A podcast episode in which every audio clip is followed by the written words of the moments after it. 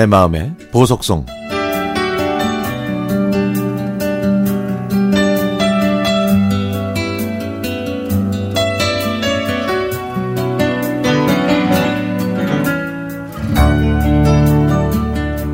예전에 어린 동생은 집이 싫다면서 가출했습니다. 저는 그런 동생의 뒷모습을 보고 울었고 어머니도 많이 우셨죠. 오직 아버지만 발을 동동 구르시면서 잡지 말라고 나가라고 하셨죠. 저희 어머니와 아버지는 참 많이 다투셨답니다.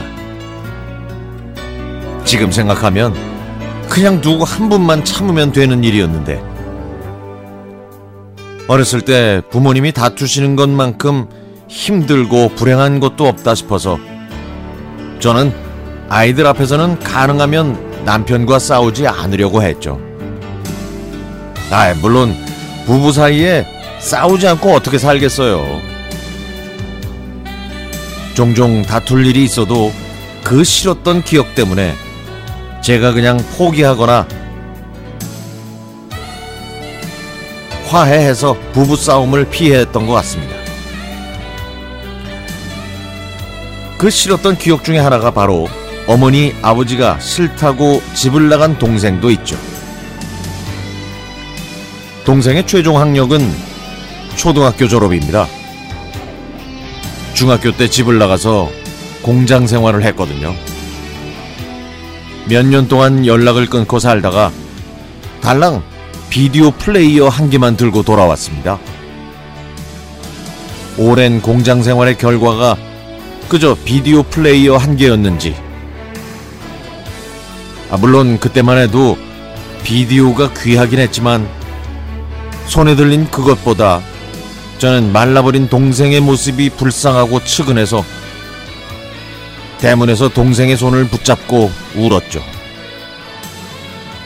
저는 얼른 들어오라고 하고 계란 후라이 두 개와 라면을 끓여 주었습니다. 허겁지겁 식사를 마친 동생은 그제서야 제 얼굴을 보면서 말을 하더군요. 이제 어머니 아버지는 안 다투시냐고. 동생한테는 그게 그렇게 크고 무거운 짐이었다는 걸 짐작할 수 있었습니다. 저는 두 분이 다투셔도 슬프긴 했지만 막상 집을 떠날 용기는 없었고 큰 의미를 찾지는 못했었거든요.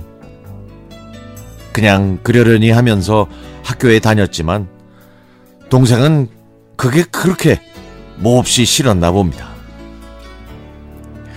그날 이후로 저는 동생이 해야 할 일을 찾아봤습니다. 컴퓨터 학원을 등록했고 검정고시를 시켜서 대학 입시까지 준비시켰지만 대학 공부는 쉽지 않아서 제빵사가 되기 위한 학원에 등록시켰습니다. 그리고 그곳에서 지금의 올케를 만나 결혼해서 두 아이를 두고 있습니다. 조카가 벌써 스무 살이 됐네요. 세월을 뒤돌아보니 꿈결 같습니다.